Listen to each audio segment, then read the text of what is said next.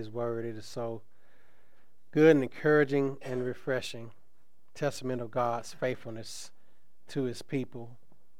And let us go before the Lord in prayer. Lord, we're so encouraged by your word. As the psalmist prayed for deliverance, you answered him. He cried out, Lord, to you I lift up my soul. Oh my God, I trust in you. Lord, let that be our cry as believers. That, Lord, we lift our souls up to you and to you alone, not to Facebook or social media or even to our friends.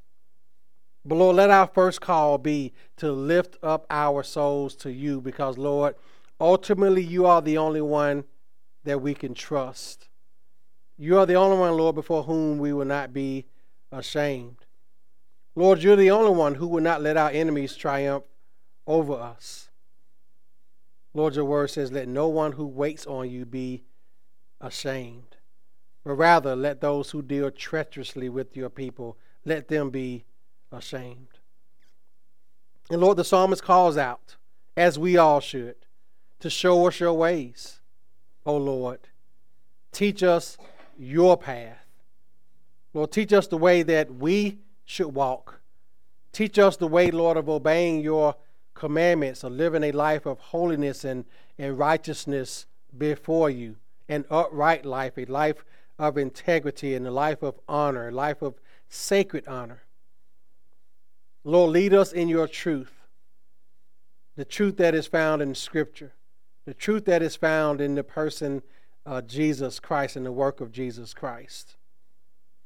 Lord, lead us in your truth, not our truth, not uh, our, version of the truth, Lord, is not truth. Lord, lead us into your truth, which is the only truth that matters, which is the only truth that, exi- that exists. Christ himself, when he prayed for future believers in John 17, he says, Father, sanctify them in your truth, for your word is truth. Lord, lead us in your truth, your ways, and teach us, Lord. For you are the God of our salvation, Lord. You are the God who saves us. You are the God who delivered us from the bondage, from the slavery of sin, as we read earlier in our gospel primer. Lord, you are the one who, who saved us from certain death and certain judgment and certain eternal condemnation in hell. Lord, you're the one who saved us through the work of Jesus Christ. And because of our faith in Him, Lord, we have been justified. We have been declared righteous in your eyes because we are in Christ and we have His righteousness, Lord. You are our salvation. You are the God of our salvation. And because of that, Lord, we will wait all day on you. And Lord, also remember us as frail human beings. The psalmist said, Remember, O Lord, your tender mercies and your loving kindnesses, for they are from of old. Lord, you have always been loving uh, and kind to your people, to your people Israel, your covenant people, you were, Lord. Even when they sinned and rebelled against you, Lord, you still brought them into uh, the promised land. And Lord, even when they sinned against you there, Lord, you still, although you brought judgment upon them because you loved them, Lord, you still remain their covenant God. So, Lord, remember your tender mercies. Do not remember our sins, nor our transgressions, Lord, but according to your mercy, for your goodness' sake, O Lord. Thank you, Lord, that you don't hold our sins against us, that you don't hold them over our heads, that you don't always remind us of our sins, but Lord, you cast them into the sea of forgetfulness and you remember them no more. Man may remind us of our sins. Man may remind us of our, our, our shortcomings, our misdeeds. But Lord, you never do. And Lord, you do this because you are good and upright. You teach sinners in the way. You teach us, Lord, your ways. And we pray, Father, that you continue to do that. And Lord, the psalmist asks, Who is the man who fears you? That man, that woman is the one that you would teach in the way that you choose. Lord, let us all be people who fear you to have a reverential fear of you, to have a worshipful fear of you, Lord, because you are the sovereign God. And Lord, your word declares that the secret of the Lord is with those who fear you, and you will show us your covenant. And Lord, let our eyes ever be toward you. Lord, have mercy on us. Sometimes we're desolate and afflicted. Sometimes the troubles, Lord, of our heart are enlarged. Lord, some people in here this morning are probably in distress right now. We have distressing situations. We have distressing circumstances. And Lord, as the psalmist cried, we cry, Lord, look on our affliction and our pain. And while you do that, Father, forgive us all of our sins. Lord, keep our souls and deliver us. Let us not be ashamed, those who put their trust in you. Lord, let integrity and uprightness preserve us as we wait on you. And Lord, you are such a good and faithful God as your people wait on you. It's not a impatient wait, Lord, but it is a wait of certainty because we know that you are the God who patiently deals with your children as we wait on you. As the psalmist says in Psalm 130 and 5, I will wait for the Lord. My soul does wait, and in his word do I hope. Because, Lord, the truth is, frequently due to circumstances in our lives or, or sins we commit, we fall away from the straight path in life. When we wander and go astray from you and from your perfect will, Lord, we, we feel lost, we feel sad, and, and we feel such anguish in our heart. But Lord, in times like these, we as your children, we who are yours, we come to the throne of grace with, with, with fervent pleas and insistent pleas, Lord. We, we keep coming to you and, and pleading with you. Lord, when there seems to be no exit, no way out, we cry out to you, Lord God, from the innermost parts of our souls. And Lord, the comforting thing is that you always hear our prayers. You always hear the prayers of the saints. And Lord, sometimes an answer may come immediately. But Lord, at other times, you tell us to wait. And Lord, when you tell us to wait, we learn to persevere in the faith, hoping for the promises that we know, even though you appear to be silent. But Lord, my prayer is that we may all remember that you are true and that your promises are sure. Just as your promises to Israel were sure in the book of Joshua as we've been studying the last few months, your covenant promises to Israel were fulfilled. And as Joshua told the people, not one word of your promises has failed. And Lord, let us remember that. Let our hearts not despair to the point of breaking. Because, Lord, we're not without hope in this world. Lord, you are true and your word never fails. And in this we hope. As we hope in you, Lord, we continue to look to you. And Lord, just as a side note, continue to remember Brother Harvey as he recovers to gain his balance back so that he can be walker free May he continue to hope in you also and be patient with the process that you have him going through. And the nurses that are working with him, Lord, that you, you give them the grace also and that he may have the grace to be patient with them. Lord, any of our other church members who may be afflicted in any way, any any pains in their bodies, any type of suffering, Lord, that, that we be patient with you as we, we look to you and trust in you, Lord, knowing that your promises are always true. May we never, Lord, allow our circumstances to take us away from trusting in you. But Lord, may they lead us to the cross even more. And Father, this morning I also pray for our brethren around this area who are preaching the gospel, who are laboring in the truth of your word, who are shepherding their flock. We pray, Lord, that you be with these men this morning be with Brother Steve Mays and Brother Curley and Brother Josh Henderson and uh, Brother Sylvester over in Zimbabwe, uh, Josephus and Brothers Goblaget over in Liberia, uh, Brother Cody, Hale, and Bob St. John, and Brother Carlton uh, Weathers, and Phil Moser, Anthony uh, Cook. Lord, remember all of our faithful men. Justin Holland up at Mountain View, Lord. Bless all of us as, as men to continue to lead our churches well. Continue to shepherd the flock of God.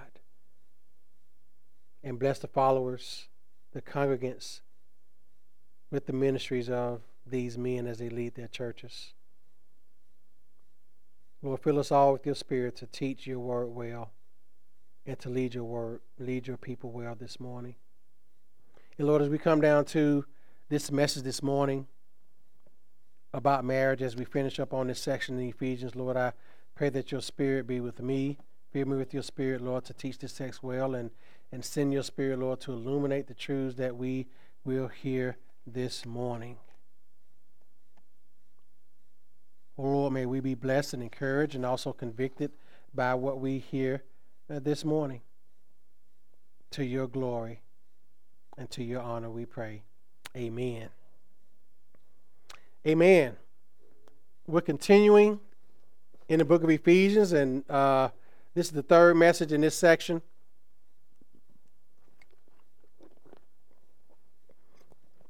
Again, we're talking about walking wisely. You know, Paul told the Ephesians, as we read earlier back in the fourth chapter, to walk wisely and not as fools and understand what the will of the Lord is. And we're continuing to talk about the topic of marriage.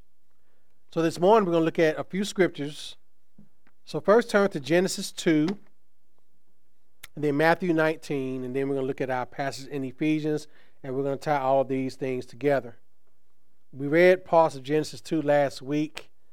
Uh, we didn't get to the Matthew 19 part, but all this is going to make sense because the word of the God, the word of the Lord rather, makes sense. Everything is connected. It is one thread, one story of God's plan of redemption for man. We talked last week about uh, two weeks ago about where marriage began, and we went back to Genesis. So now we're going to go back to this, and our uh, message this morning is the biblical marriage and its implications. And I distinguish biblical marriage from uh, what the world calls marriage, and we will uh, make those distinctions as uh, we go through this message, our time in the Word of the Lord. So, Genesis 2 looking at verses 21 through 25. This is the word of the Lord. And I'm reading from the ESV. This is verse 21. So the Lord God caused a deep sleep to fall upon the man who was Adam. And while he slept, took one of his ribs and closed up its place with flesh. And the rib that the Lord God had taken out of the man, he made into a woman and brought her to the man. Then the man said, This is at this at last is bone of my bones and flesh of my flesh. She shall be called woman because she was taken out of man. Therefore, a man shall leave his father and his mother and hold fast to his wife, and they shall become one flesh. And the man and his wife were both naked and were not ashamed. Now let's turn to Matthew 19, and these are the words of Christ. And Christ in this passage, spoiler alert, is going to refer back to the Genesis passage that we just read. So, Genesis 19, verses 4 through 6.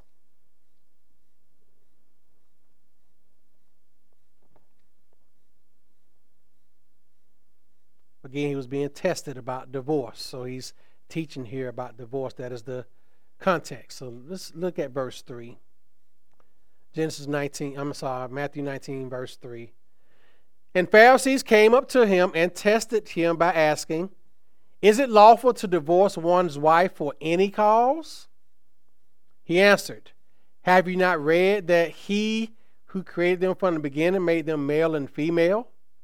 And said, Therefore a man shall leave his father and his mother and hold fast to his wife, and they sh- then the two shall become one flesh. So they are no longer two, but one flesh.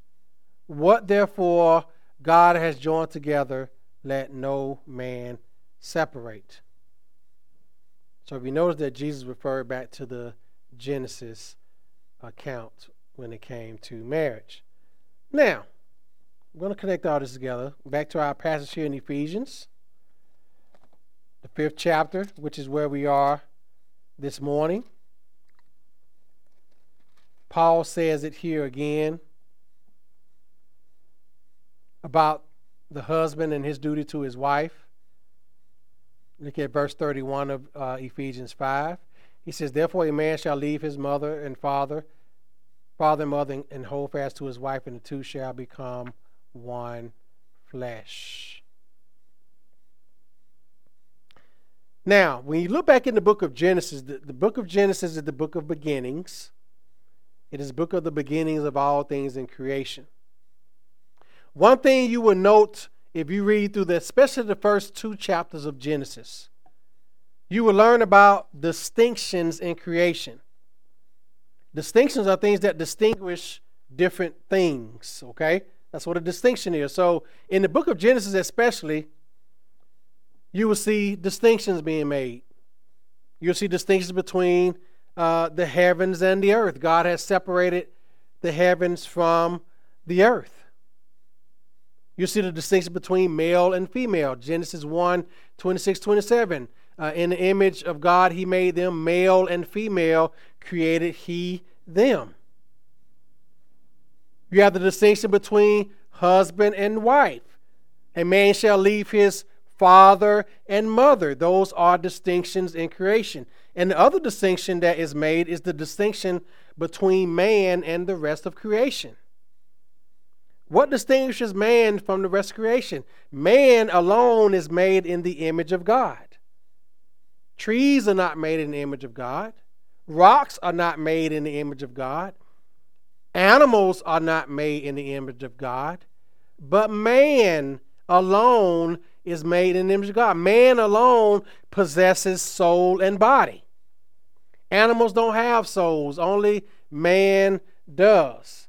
Animals don't have moral agency, only man does. Why? Because man possesses a soul. Man can think, man can reason. Animals don't think and they don't reason as people do. You won't see a dog getting electrocuted for killing someone. They may put them down, but that's only because that dog killed someone. But that's actually ascribing more agency to a dog, which shouldn't be the case. But man and animals, man and trees, we're not one with the trees. We're not one with the earth. The earth is not our mother. Nature is not our mother because there's a separation between man and creation. So those are all distinctions. But what has happened in our world, particularly with great speed in the last uh, century or so, is an effort to erase all distinctions.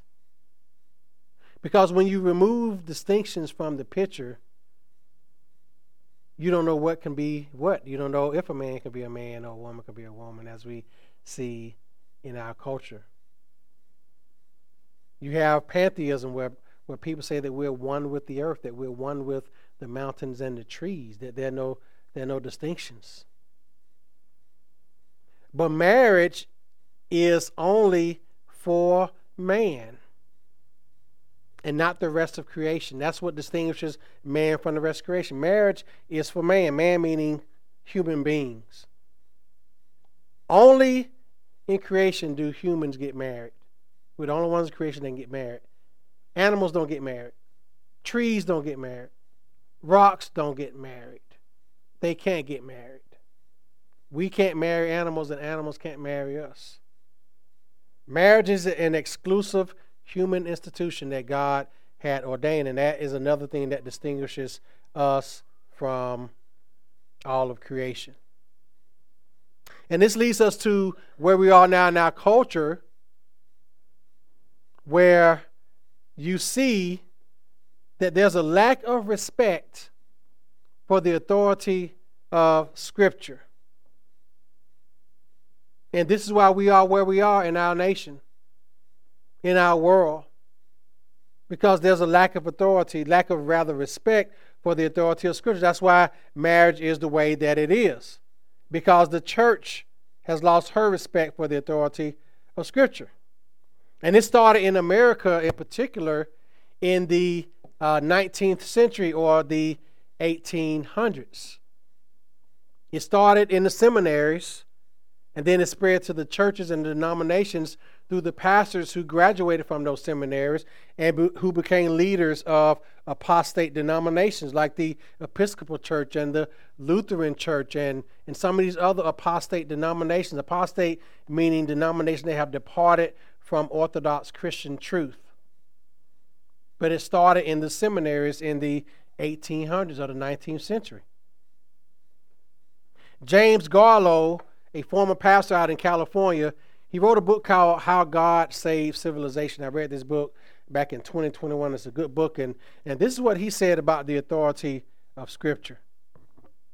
He says, If belief in the Scriptures as the final authority of faith and practice is abandoned, the church loses touch with the Word of God and will no longer be reformed by its power. That's what happens when the church doesn't hold scriptures as the final authority. The church loses its power because the Word of God is where the power is. If the Word of God is not true, and if the Word of God is not finally authoritative, think about this question What line do we go back to to be measured by? If the Bible is not the final authority on all things, what line do we go back to be measured by? We have the straight edge of Scripture, or the plumb line, as it is called in the Old Testament. Without the authority of Scripture, who draws the lines? Man. Man draws the lines, and man is the standard. And this is why we are where we are in our culture. Because man's line is always being crossed, it is always being extended, and it is always being moved. Man's standard is always changing. So when you discard the authority of Scripture, you have man. and what does man do? Man ruins everything. Why? Because man is inherently sinful and inherently wicked and inherently depraved in his nature. Man left to his own devices creates chaos. But we have a standard, church, and that is the scriptures. The scriptures are the straight edge, the scriptures are the plumb line. We are in the chaos we're in right now because man has drawn the lines and man is the standard. And remember, again, that standard is always being crossed. And when you cross that standard, you got to do what? Move the line. And when you cross it again, you got to move it. You got to keep extending that line. Why? Because man's standard is always changing. But we have something that's more transcendent than that. A.W. Tozer, the late pastor, preacher, and theologian of the uh, mid 20th century, in his book that I uh, that I read, he said how God utters His authority. He says the Bible is a vehicle of God's authority. This book is called the Book of, the Book of the Lord, the Good Word of God, the Holy Writings, the Law of the Lord, the word of Christ, the oracles of God, the word of life, and the word of truth.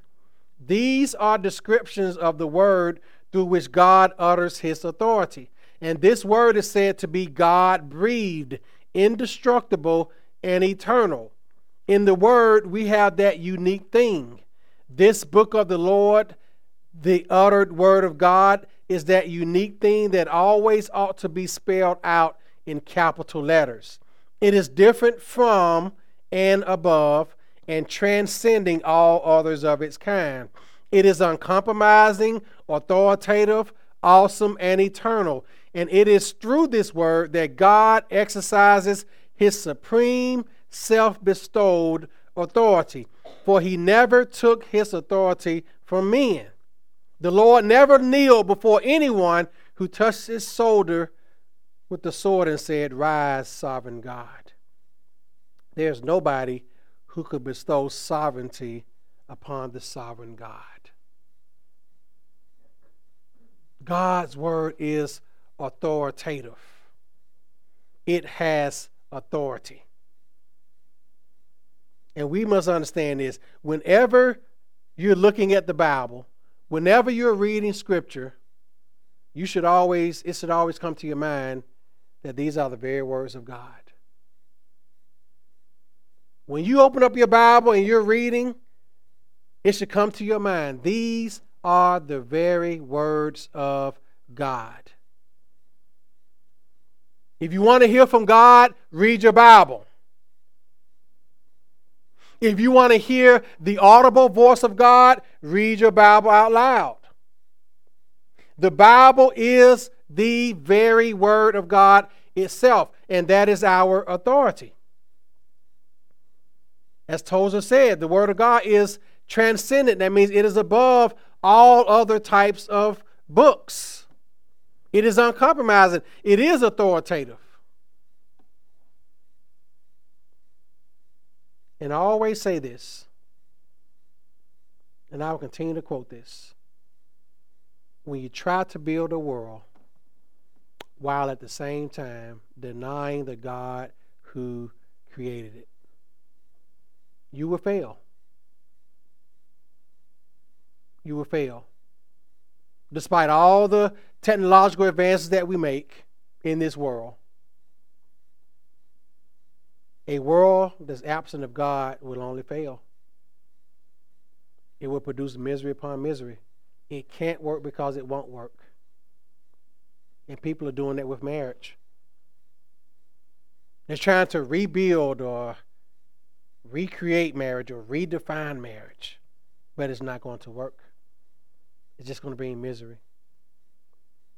I remember growing up, uh, who remembers the show I Love Lucy with Desi Arnaz and Lucille Ball? One thing I noticed, and this is how the culture has changed when it comes to, you know, and, and I love Lucy. They you remember they slept in separate beds. They didn't even sleep in the same bed. They both slept in twin size beds. But they were married. But that was the way life was in the 40s and, and 50s up until uh, the 60s when somebody came up with the idea of making a double bed and a queen bed and then a king bed. But in I Love Lucy, you know, her and Desi Arnaz, they were, they were married but they lived in separate beds. And then you get to the Brady Bunch. The Brady Bunch was the the blended family. That's what the Brady Bunch was all about. You know, the whole blended family concept. We have basically two quote. I don't like using this word. Step families coming together and you know living. It was it was a lot of them in that in that in that family. But you had the Brady Bunch come along. So you had the first uh, blended family on television. And, you know, the thing about Hollywood, Hollywood is always good at at, at breaking uh, societal barriers, and sometimes for the wrong reasons and with the worst outcomes. And then you went from the Brady Bunch to the 90s. Well, I say the 80s, you had shows like The Cosby Show. The Cosby Show was a very wholesome show because you had the husband and wife. You had, uh, I think Bill Cosby was Cliff Huxtable and I forgot who Phylicia Rashad, which Huxtable she was. But they, you know, he was a doctor, and she was a, I guess she was a stay-at-home mom. I'm not sure. She was a lawyer. You know, they were a happily married family, and they had children. I don't know how many children they had, but it was just a nice little picture, nice little marriage family. Nothing bad about it. And then he had a show called Home Improvement with uh with Tim Allen on it. You know, he was the man who worked and built and had a, neighbor Wilson that was always looking over the fence. You could see the top of his eyes. One of my favorite shows on television. But you know, he was married to his wife and had his son. He was trying to raise and do the same thing that he was going. You had a picture of kind of a like just a wholesome married family. And then it started getting worse when you had married with children. You had Al Bundy and his wife's I don't know her name, but her, her, her, her real name is Katey Sagal you know, she was the wife and he was this curmudgeon of a husband, always complaining about stuff, and, and he had this little crush on the neighbor's daughter. You know, that's when things started getting more. That's actually pedophile, you know, but you know, but but but they made it laugh, laughter, and funny, and that's what the world does. You know, they make sin funny and appealing, and then next thing you know, you end up laughing at something that's kind of creepy and cringe. You know, but Al Bundy had a had had a crush on the neighbor's daughter. I think it was the uh, I forgot the girl's the, the, actress's name. I know her name, but I want to spend two minutes thinking about it.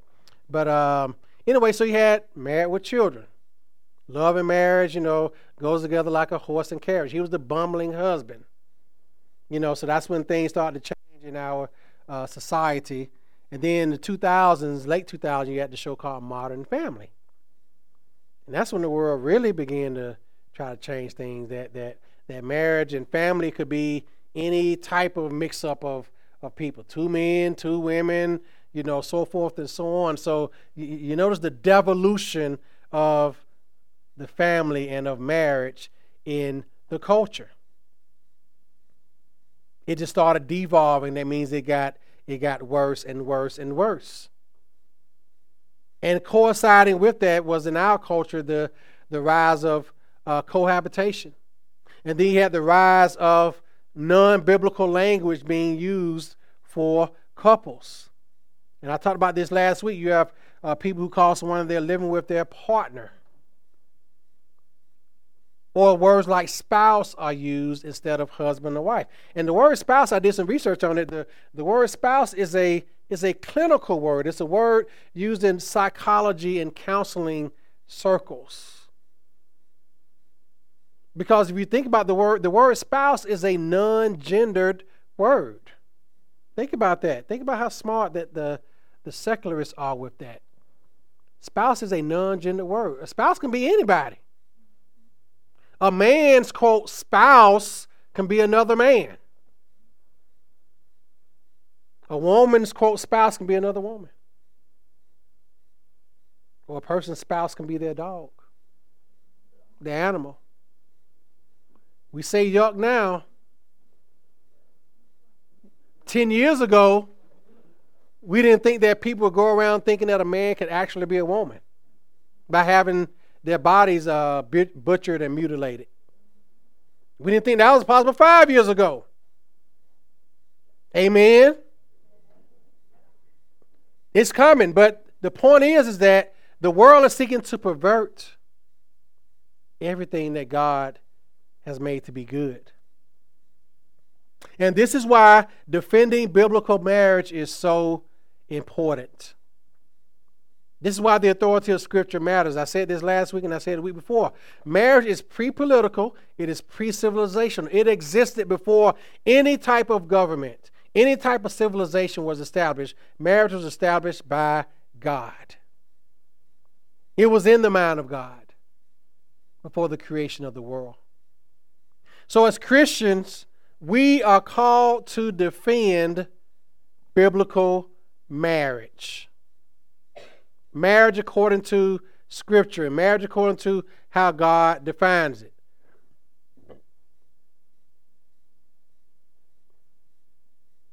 So, the desire of our church is to speak clearly on the definition of marriage, the role of government and the church, in the institution of marriage and the link between the gospel and biblical marriage. And we see this in Paul's passage as we've been dealing with the last few weeks. Wives love your husbands, husband love your wives. Why? Because this is a picture of who? Christ and the church. We have to know what biblical marriage is. And it is the work of the Holy Spirit who shows us this. We want to strengthen marriages within our community, promote marriages within our church. encourage those who are living in relationships that are outside of the God given pattern of marriage to repent of their sin and to serve as a defense against those who attempt to pervert the marital union. That's what we lovingly want to do as a church. And we also should seek to promote godly interactions within marital couples, within their relationships. That no hatred or malice is being displayed in that marriage because as, as Christians, we ought to display to the world uh, a picture of the gospel when it does come to marriage. If we're like the Hatfields and McCoys, then guess what? That's just not going to work. It's going to reflect badly on the world. And in a sense, that has happened with a lot of Christian marriages. It's, it's reflected badly uh, on the church. And then the world sees and says, I need to get married. I mean, look at them. They're, they're Christians. It's not that you're not going to have problems. Not that, it's not that you're going to not going to have disagreements or misunderstandings. That's going to happen. But the glory of it is that the marriage is still showing to be a picture of the church of Christ and the church. And this all goes back to the distinctions between man and creation, the rest of creation. That's what makes our union um, unique. Uh, So that's what makes our, uh, our union unique. So the big idea is that marriage is a lifelong covenant between one man and one woman. It is ordained by the Creator, as we read, and the Savior of the world. Again, we're looking at distinctions here. So the first principle to note is affirmations and denials about marriage. First of all, we affirm that marriage, the definition of marriage comes from God. And what's the definition again? That marriage is a lifelong covenant between one man and one woman, and it is ordained by the Creator and Savior of the world. So, marriage is a lifelong covenant between one man and one woman. And Jesus established this pattern of marriage, again, as we read in Matthew 19, verses 4 through 6 where he says again here, and I read, Have you not read that he who created them from the beginning made them male and female? And said, Therefore, a man shall leave his father and his mother and hold fast to his wife, and the two shall become one flesh. So they are no longer two, but one flesh. What therefore God has joined together, let no man separate, or let no man put asunder. Because marriage is something that God does, that God defines, that, that God puts together. The goal of a marriage should never be to divorce. Should never be that way in a in a perfect world. The ideal is to not divorce. That's the ideal. Now, that's not going to always happen. But some people get married with the thought that, okay, if it doesn't work out, or just in case it doesn't work out, we will get divorced. No, no one should ever go into a marriage even thinking about that word. Looking for that parachute. Because that's a dishonor to the marital union. You're actually wasting your time, your husband or wife's time, and you're also wasting time of those who are the witnesses there uh, at that wedding. We also deny that any institution, whether it's government, church, or individual, can legitimately redefine marriage. No institution can redefine marriage legitimately. Now, you may say, well, the Supreme Court said. Well, the Supreme Court did say that. But the Supreme Court doesn't redefine marriage because the Supreme Court did not establish marriage. Again, marriage was established by God. So, no governmental organization, no church, no individual can legitimately redefine marriage or change it to something that it never was meant to be. Yes, there may be laws on the books. That's true. But that doesn't make for a, redefinition. that makes for a perversion of marriage more so than anything. So we must affirm that. And we deny that marriage is a social construct uh, rather devised by human wisdom. Man, again, did not come up with marriage, God did. God came up with the idea for marriage. It was not man. Because, again, like I said in the beginning, if man draws the line, then man is the standard. And if man is the standard, the standard is going to always do what? Change. But God is the one who draws the line. Scripture is our authority on marriage. And Scripture remains clear no matter what the culture says. No matter how much people's feelings may get hurt, God sets the standard. His word is our final authority. And if you claim to be a Christian, you have to hold to what the word of God says about these things. What does God's word say? Marriage is between one man and one woman. That's the scripture standard. If you got a problem with it, take it up with God. But we as a church are going to hold forth to that. We're not going to compromise on that. Man doesn't get to define marriage because man didn't make up marriage. It is a universal institution given to man by God. We also affirm that God designed sexual identity, male and female, as part of his good creation. Because part of marriage, part of the marital covenant is to procreate. That is part of the marital covenant. Now, outside of fertility issues, a husband and wife is supposed to procreate outside of fertility issues, you know, because that, that may happen. The woman, the wife may be infertile. But under normal circumstances, the marital covenant is to produce children, to procreate. That's God's ideal. What did he tell Adam and Eve? He said, Be fruitful and multiply and replenish the earth. That's being fruitful in bearing children, and that's also being fruitful in making the earth produce. That was part of the marital covenant to do that. Who can't procreate? Two men or two women. That shows you another reason why, even just by nature, two men and two women can't be married because part of the marital union, part of the uh, distinction of that from anything else is the ability to procreate, to have children. And again, that's why people are trying to tear down these distinctions so that that won't be the case.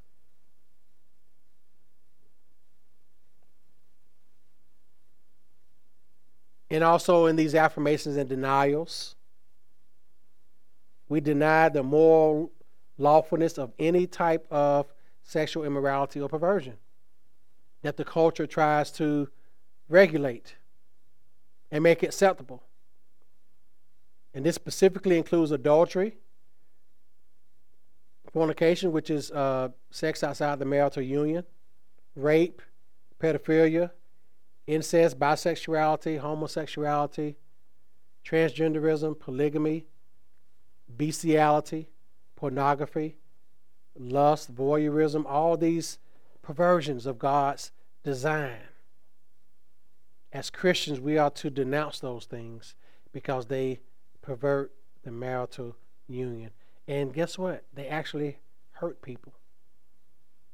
These types of lifestyles, they may be presented as fun and harmless on television and on social media, but guess what? It's going to lead to great misery, misery upon misery, because again, people, if you try to build a world without God, you're going to have misery. If you don't do it God's way, it's going to be miserable.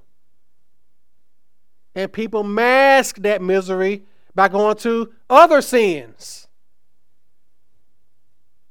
drugs and alcohol and all types of other perversions. Why? Because they made a mess of their life by trying to build a world without God. I think that God somehow is going to bless that. Like my old folks say, God don't bless no mess. He's not going to put a blessing on something that's perverted and something that is against his order. He's just not going to do that. Why? Because he would be inconsistent with who he is if he did that. He would not be God.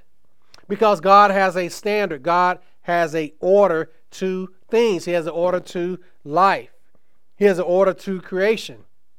And whenever that order is tampered with, what are you going to have? Disorder. You're going to have chaos. Christ or chaos either, is either God's way or the highway. It's either God's way or chaos. And when you bring in all these, if you notice, the world is trying to normalize all of these perversions. And it's causing misery and ruin to people. Drugs are being fought to be legalized. Legalizing marijuana.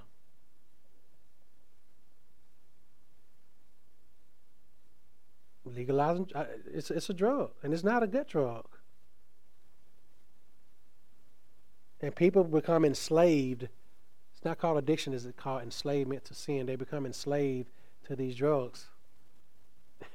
if it's so good for you, anything that enslaves you is not good for you. Say that again.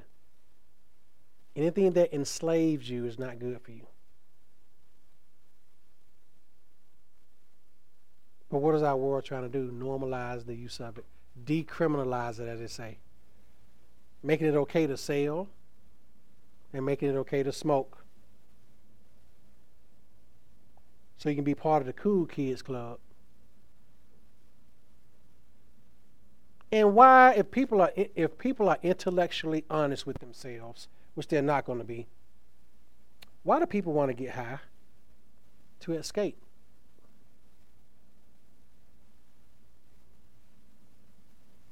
They want to escape. Why do people get drunk? To escape. That conscience. They want to escape that God conscience, that, that, that conscience to repent, that conscience to turn, that conscience that God is always speaking to. That misery, they try to smoke the misery away, they try to drink the misery away, they try to snort that misery away. But guess what? It's not going anywhere until you turn to Christ.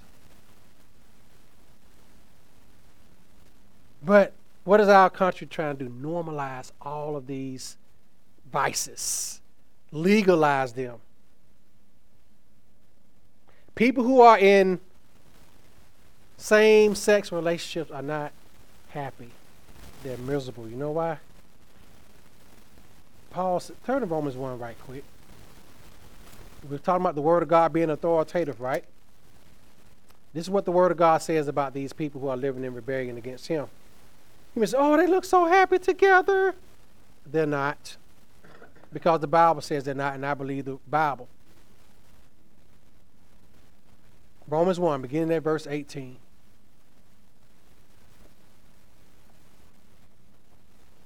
Again, we're talking about affirmation and denials. We're also we're talking about all the perversions that the world is trying to say is normal, even the perversions of marriage and human sexuality in general. Look at what Romans 1 says. Beginning at verse 18. If there's one passage of scripture, Christian, that you need to know and get into your souls, is Romans 1, verses 18 through the rest of this chapter. And I quoted a lot. He says, For the wrath of God is revealed from heaven against all what? Ungodliness and unrighteousness of men who by their unrighteousness suppress the truth. So they suppress what? The truth in what? Unrighteousness. So suppressing the truth means that they what? Know the truth. Every single person I'm talking to who can hear me right now knows God's, knows the truth. But what do the rebellious do? They suppress it in what? Unrighteousness by doing unrighteous things. Because look what Paul says, verse 19.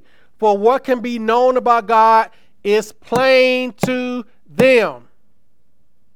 They know right from wrong.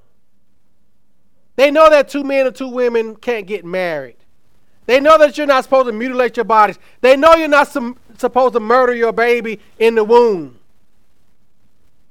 because you violated God's word by committing the sin of fornication and now you're pregnant, but you want to kill your baby. They know that that is wrong. They know that in their conscience. It's something that will never leave them. You are the mother of a dead child, and you always will be. You murdered your child. That's going to be on their conscience. We're going to get to the grace. God does forgive, God does show grace, God does forgive the mother who does kill her baby. There's salvation offered for her too. But the point I'm making in this is those who seem to be living in rebellion against God and seem to be enjoying it, they're not. So Paul says, What is known about God is plain to them because God has shown it to them. For his invisible attributes, namely his eternal power and divine nature, have been clearly perceived ever since the creation of the world in the things that have been made. So they are without excuse. Nobody can say that I don't know that God exists. There's no such thing as an honest atheist.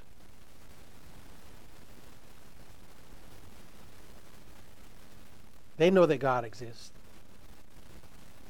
But what does Paul say in verse 21? Although they knew God, they did not honor him as God or gave thanks to him, but they became futile in their thinking, and their foolish hearts were darkened. Claiming to be wise, they became fools, and exchanged the glory of the immortal God for images resembling mortal man and birds and animals and creeping things. Therefore, God gave them up in the lust of their hearts to impurity to dishonoring of their bodies among themselves because they exchanged the truth of God for the lie and worship and serve the creature or creation rather than the creator who is best forever. Amen. So what did God do? He gave them up to dishonorable passions. For their women exchanged the natural relations of those that are contrary to nature, and the men likewise gave up natural relations with women and were consumed with passion for one another. So what did God do? He gave those women up to their desires for other women and gave the men up for their desires to other men. He gave them up to their desires that they had. So it was an act of judgment that he did that. Why? Because they suppressed the truth in unrighteousness. So when you see all these presentations of couples or polygamous groups or polyamorous groups of people swinging and, and, and you see all these perversions of marriage out there and these people look like they're happy. They are not. They are miserable. God gave them over to those sinful desires. They're miserable. They want you to think. They're not trying to convince you as much as they're trying to convince themselves. Because, again, anything that is against God's order cannot work. So that's why we, as Christians, we as the living church, will continue to affirm the things that God has ordained and deny the things that God has not ordained. because we believe that God's word is true. We believe that any perversion of God's design is not going to lead to anything but misery. And that's why we teach that. Amen? The role of government. We affirm that God instituted human government as his servant to promote good and to restrain evil. That is the purpose of government, people. It's in Romans, the 13th chapter. What's the purpose of government again? To punish evil and to reward good. Peter said this in 1 Peter 2 13 and 14. He says, Be subject for the Lord's sake to every human institution, whether it be the emperor as supreme or to governors as sent by him to punish those who do evil and to praise those who do good. That is the chief role of government. But now you have our government who is punishing the good and rewarding the evil.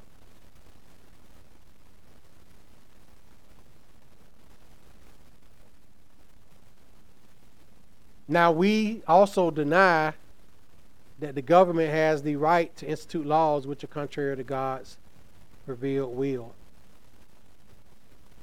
We follow the government as much as they, as long as they rather, institute laws that are in line with God's will. If they institute laws that are against God's revealed will, we don't obey them. Even when it comes to marriage. We submit to governing authorities as to the Lord until the government says sin against God. And at that point, we say no. We would rather obey God than man. As the apostle said in Acts uh, 19 and 20, as Peter said, we would rather obey God than man. In the case where the government says disobey God's word, we don't do it. We don't bow the knee. Now, we do affirm that governments should administer the institution of marriage as given by God for the sake of the common good. Not that the government shouldn't have any involvement, but we do it for, if they're doing it for the common good, then that's fine. But we also affirm that human government should protect the institution of biblical marriage and not try to destroy it, which is what our government is doing. Do you know one time our government did defend biblical marriage? There was something called the Defense of Marriage Act that was enacted back when President Bill Clinton was president. Back in the 90s. The Defense of Marriage Act to defend and define marriage as between one man and one woman. Our government actually believed that at one time, believe it or not, about 30 years ago. But the so called Marriage Equality Act that was passed earlier this year overturned the Defense of Marriage Act. And it wasn't a marriage equality, it was a disrespect for Marriage Act. That's what it actually was. Because it's set to redefine marriage other than what is found in Scripture. But even when the government does that, we are not to obey or to acquiesce to that. At the end, people, we obey God rather than man. We cannot affirm what God rejects. As believers, we can't do that. As a church, we won't do that. And as a pastor, I won't do that. Because one day, I'm going to have to stand before God and give him an account. If I bow the knee, if I compromise, I have to give an account for that. And all of us have to do the same thing. The government does have a role, but their role is not to institute things that pervert marriage. When they do that, then we don't obey. Lastly, we get down to the gospel and marriage, and this is where, back to our passage in Ephesians here, verses 31 and 32, Paul says again that this mystery is profound, and I am saying that it refers to Christ and the church. This is the gospel part of marriage. Marriage is a sacred institution because it pictures the relationship between Christ and his church.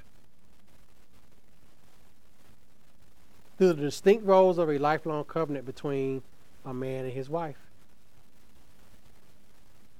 That's what makes marriage sacred because it's a picture of Christ and his church.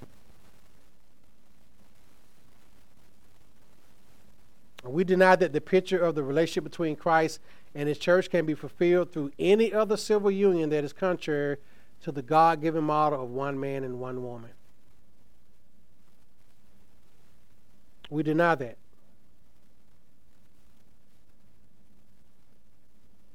There's no other way to look at marriage other than the God given model of one man and one woman.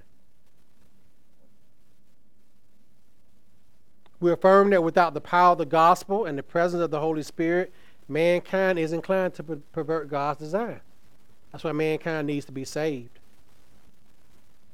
Because all of us are fallen by nature. All fallen people have, have unholy sexual desires. And that's going to show in the type of marriages that you see people trying to have. Why are they doing that? Because they're without Christ. A person who is an unbeliever is going to act like an unbeliever. Basically. A person who is not born again is going to act like someone who's not born again. They're going to have desires of that type. Those who are in spiritual darkness because they're not in Christ, guess what? They're going to act like they're in spiritual darkness.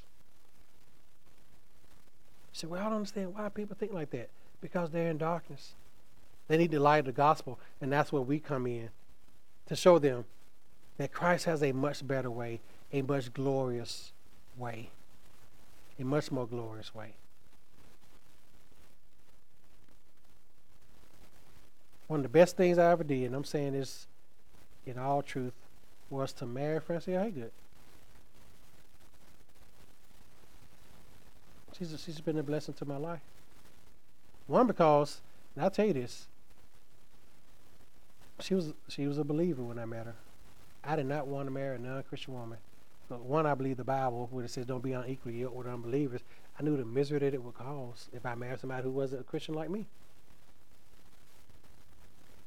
Because even when I was in college, I, the church I was going to, we had some couples in our, our church that were unequally yoked, and doesn't, doesn't work out well. The wife comes to church and the husband doesn't. The husband comes to church and the wife doesn't. And they fussing and arguing about how to raise your children, how to do this, how to do that. Why? Because they're not uh, uh they're not equally yoked. You know, I don't want to find a wife just for somebody to have fun with. That fun's going to uh, wear off after a while. My wife, by God's grace, was a believer and I met her family. They're believers. Y'all met my in laws before. All of them are Christians. I said, man, this is good. She's a keeper. I was married to, by God, married to a good family, a good godly family. And that makes a difference. That's how serious we as Christians should take marriage. You don't marry somebody just because they make you laugh that's so shallow They're not gonna always make you laugh. Sometimes they're to make you have an attitude with them because you're acting stupid like I do sometimes. Because I'm a sinner. Yes, praying does get upset at me sometimes. because I do stupid things sometimes. You know, Wise never do anything wrong, so I don't ever get upset at her, uh, Mary. You know, I don't ever get upset at Frank. She'll never do anything wrong. You know, my point is, is that I I was attracted to her because she was a Christian. And I knew that, you know, me being a, a young believer, that it was best. And that it would honor God. And that we could stand before God and, and recite those vows knowing that we were both united together in Christ. That's how we as Christians uphold biblical marriage.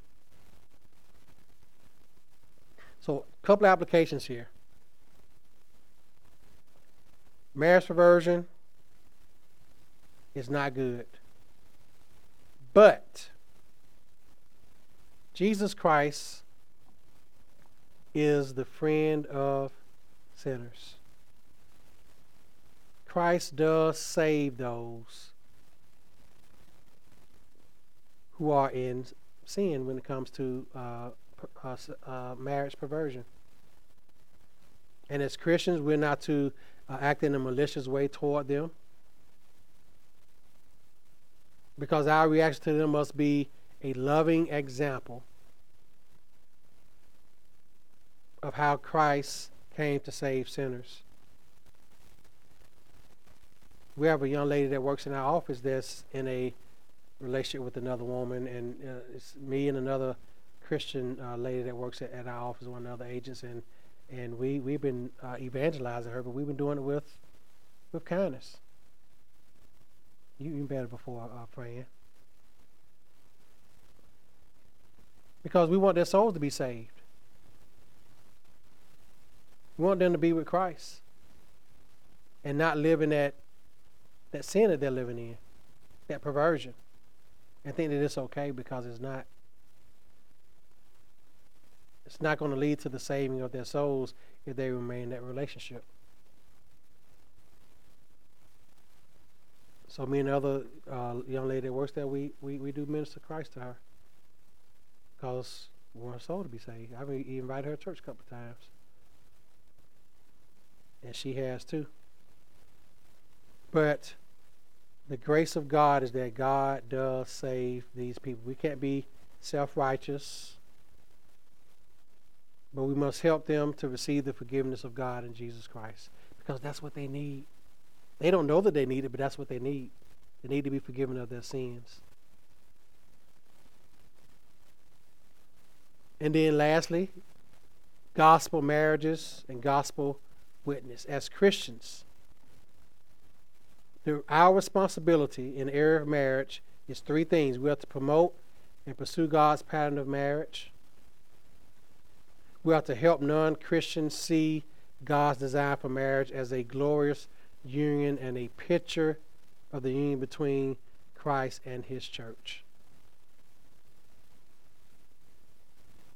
And number three, we submit to human government in the to the extent that it upholds God's standard for marriage. When it doesn't, we don't go along with the government.